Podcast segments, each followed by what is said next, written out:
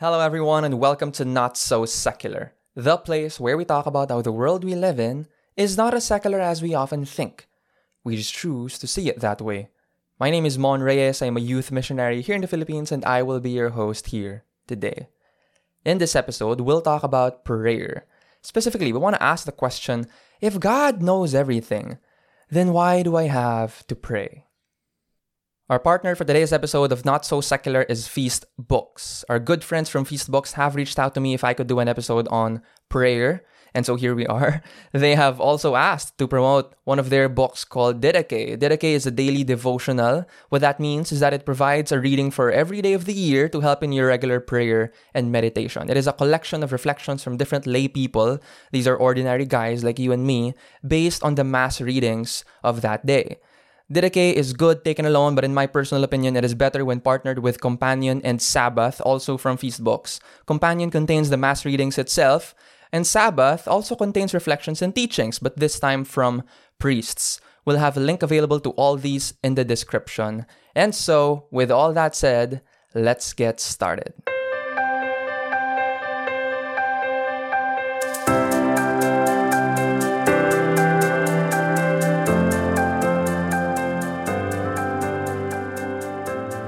One part of belonging to a spiritual community is being part of a small group. What are small groups? Small groups is what happens after the big gathering, oftentimes. So after the big gathering, the Sunday, it usually happens on a Sunday, after the preaching, after the mass, or after whatever sort of event there may be, we are encouraged to be a part of a smaller group. Thus the name. And what this would look like is there would be about six, seven, eight people, sometimes less, sometimes more, who would spend time with each other, sometimes over a meal, and share. Share with each other about their experiences, share with each other about their reflections, share about what they learned from the talk, or share about how their week has gone. And over time, as the weeks go by, as you meet consistently, you begin to know each other more. You begin to grow as friends. And that is the idea of it, so that as part of the bigger community, you have a smaller group of people that you walk with, that you journey with.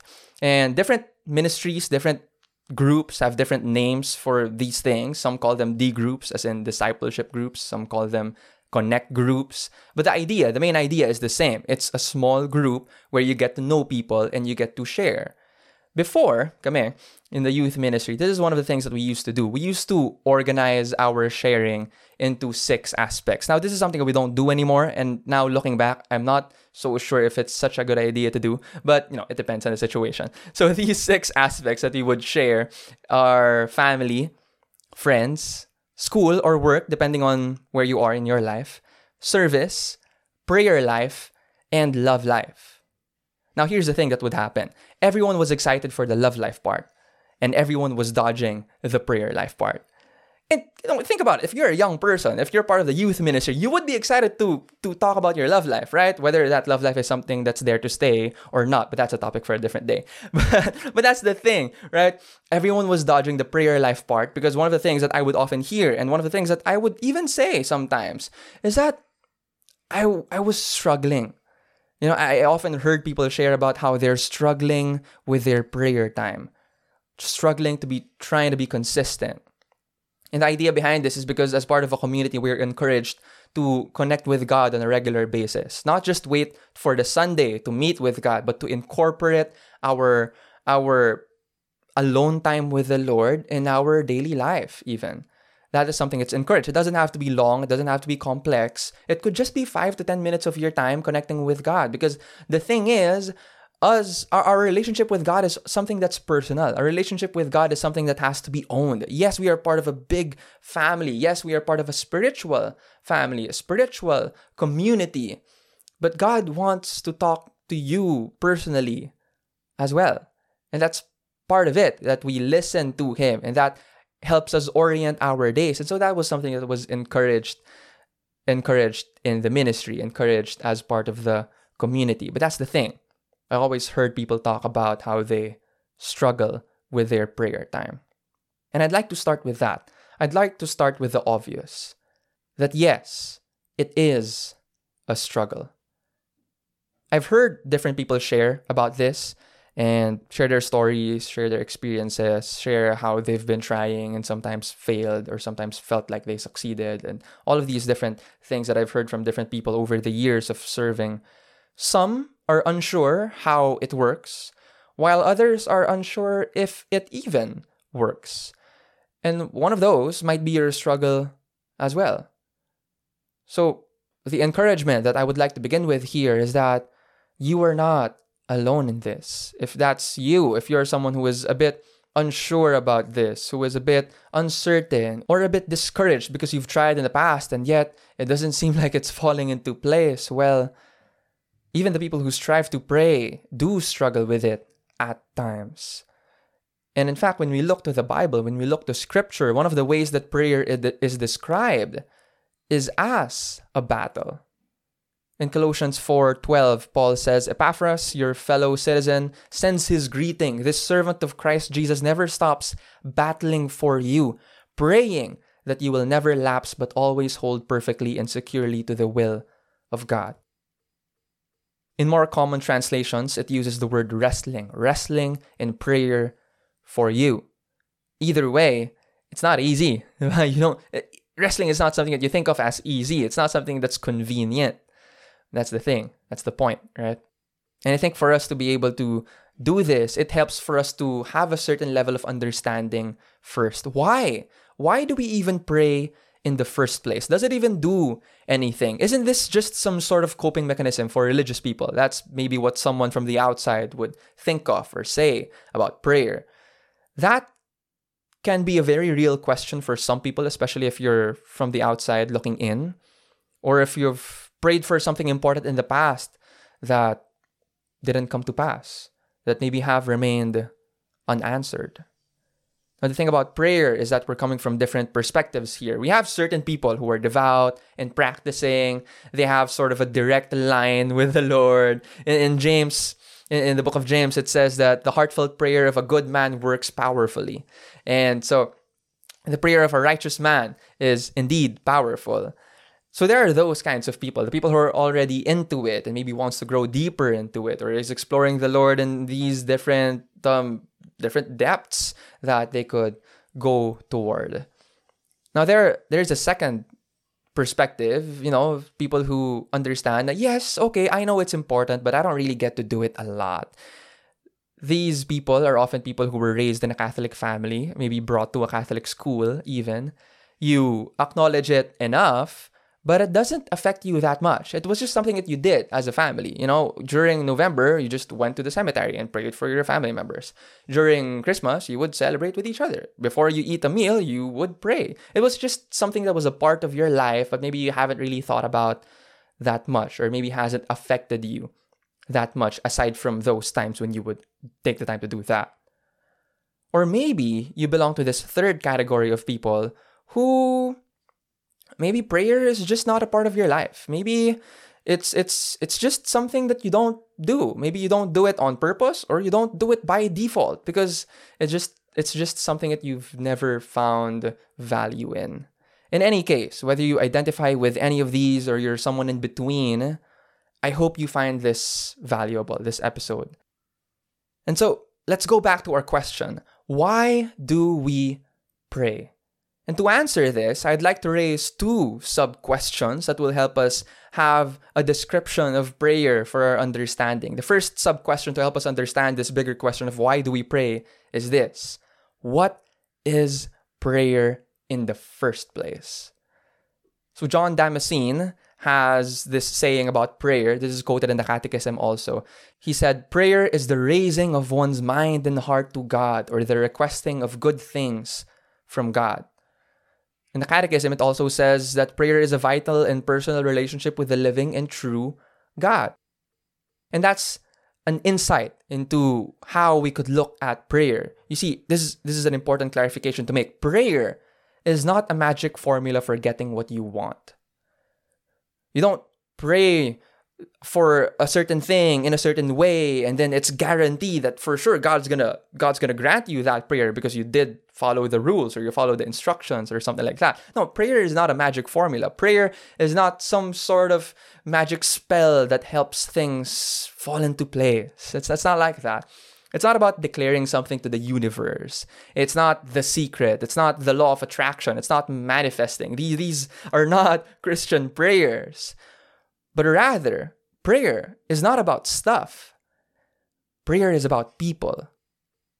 Prayer is about God, our Father, and us, His children. It's not a formula, it's a relationship.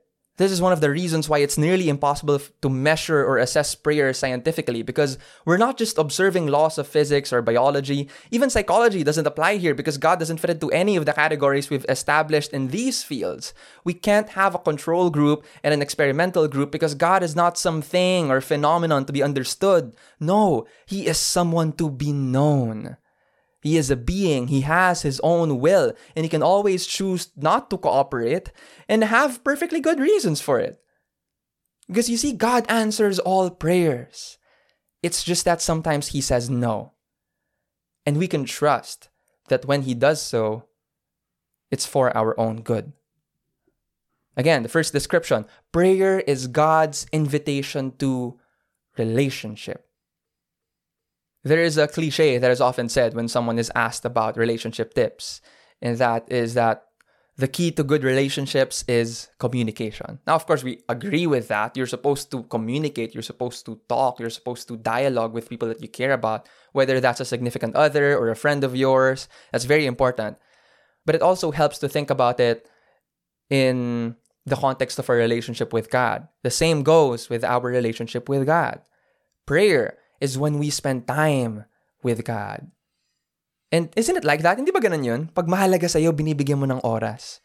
We make time for what matters to us. We make time for who matters to us. Now, think about this for a moment. Do you have those moments when you see something happen and it immediately reminds you of someone you know? You know, and you imagine what it would be like if that person was there. Usually, when, when this kind of thing happens, we can predict to a certain degree how this person would react, diba? Like, for example, uh, my, my greatest example of this is my wife, right? If, if I could I could be in a different place with different people doing different things, but when something happens that reminds me of her, I find myself saying something along the lines of, alam mo, kung nandito si Katya, matutuwa yun.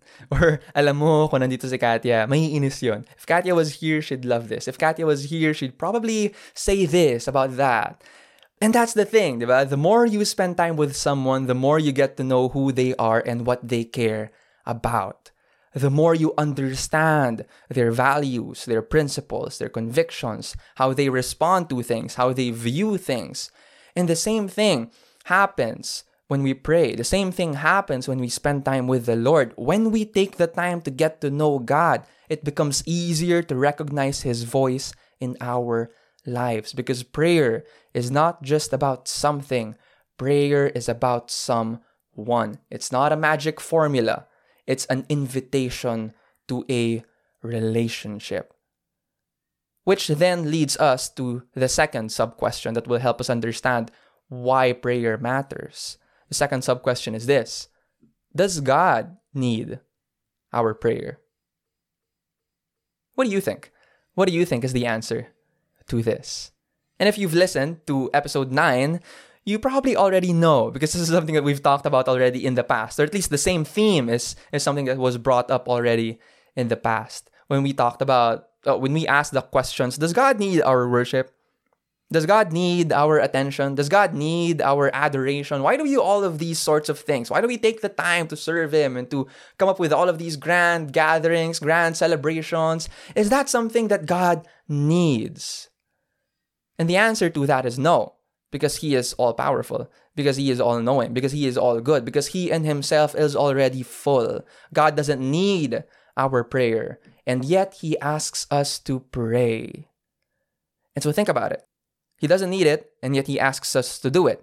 And if God really is all knowing and all good, then that must mean that, in a sense, the value of prayer is not for Him, it's actually for us. Does prayer really change things? The answer is yes. And the first thing it changes is you. Let's go back to our previous example, yung about, about being good friends with someone and knowing what they're like. Do you notice how when two people spend so much time with each other that they begin to look and act alike? Yung, yung sinasabi natin, lagi silang magkasama, nagiging magkamukha na sila. They begin to pick up each other's mannerisms and choice of words. They begin to share their humor along with all sorts of inside jokes. And yung hirap minsan pag papasok ka sa barkada na established na eh. Meron silang mga sarili nilang inside jokes na hindi ka maka-catch up with they sometimes even begin to sound alike. That's what happens when you spend so much time with a certain group of people or with a certain someone, even. And this is where, where the saying comes from. That what we have the saying, tell me who your friends are, and I'll tell you who you are. Because that's the thing. When we when we spend time with each other, we rub off of one another.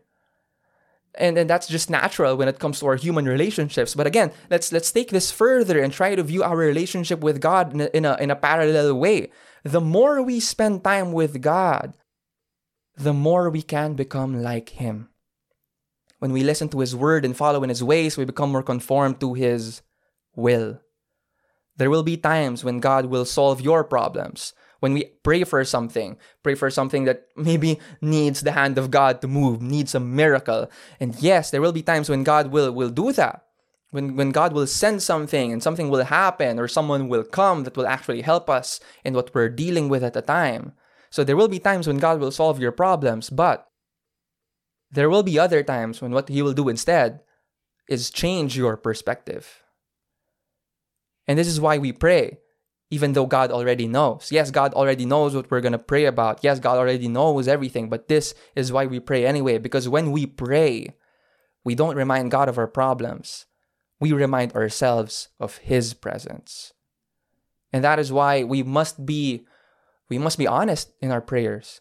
We don't just pray the things that we think the Lord wants to hear from us because He already knows what is in our hearts. And when we try to deceive Him and when we try to hide from Him, it's not Him whom we're fooling, it's ourselves. Prayer changes you.